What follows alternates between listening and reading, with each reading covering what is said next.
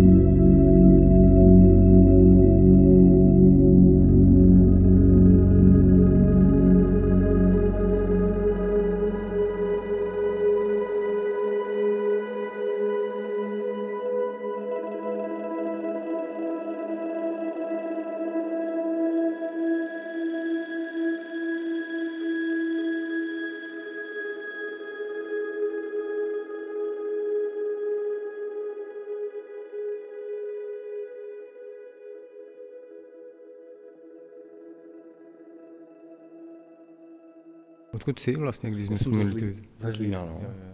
Takže jsi vlastně městské dítě, protože je tam jedna z těch fotografií, je i příroda, je tam ten potok z Určicí, eh, ten splav, tak eh, jestli objevuješ i okolí Zlína procházkami a hledáš i náměty tam.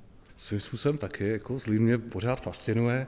Primárně se nesnažím fotit čistě Zlín a dokážu se, myslím, pořád ještě eh, na něj dívat i po těch 42 letech, co tady žiju, tím dětským pohledem. I tím, že se vlastně pořád neustále mění. Ty jsi sám přišel s nápadem do horního foaje pověsit eh, srdce před časem, které tam vlastně po celou dobu pandemického koronavirového období eh, vyselo a budeme ho sundávat těsně před eh, výročím úmrtí Václava Havla v prosinci. Jak tě to napadlo udělat takovouhle intervenci do veřejného prostoru nebo do, do prostoru našeho divadla? A jestli nad tím přemýšlíš dále, že něco takového to divadlo potřebuje, aby tím to zaskakovalo, překvapovalo diváky. No to vzniklo tak jako úplně intuitivně, spontánně. Pamatuju si, že jsem šel z vrchu vlastně kolem čelní budovy toho divadla našeho, tak jsem se jako zakoukal na, ty, na tu prosklenou část a zjistil jsem, že to je vlastně celé symetrické a najednou mi prostě bliklo v hlavě úplně samo od sebe, jako, že jak by vypadalo kdyby tam najednou prostě zářilo to srdce. Tak jsem přijel domů, zapl jsem počítač, otevřel jsem si fotku, kterou jsem si pořídil vlastně na tom místě a jen tak jako z plezíru jsem tam to srdce zkusil dát a říkal jsem si, to nevypadá špatně. No. A tak potom moje kroky vedly za naším panem ředitelem a, a ten mi k tomu vlastně na první dobrou dal svolení. No. A něco nového? Zatím ještě teďka asi ne, popravdě, ale ono určitě něco přijde. Mě toho hlavou vždycky běží tolik, že budu sám zvědavý, co mě napadne třeba za týden nebo hodinu, nevím. tak já přeju, aby ty nápady pořád chodily a po správných liních a, a byly realizovány. Tak pěkný pracovní den. Čau. Taky děkuju, ahoj. ahoj. Hladový kašpárek. Podcast Městského divadla Zlín.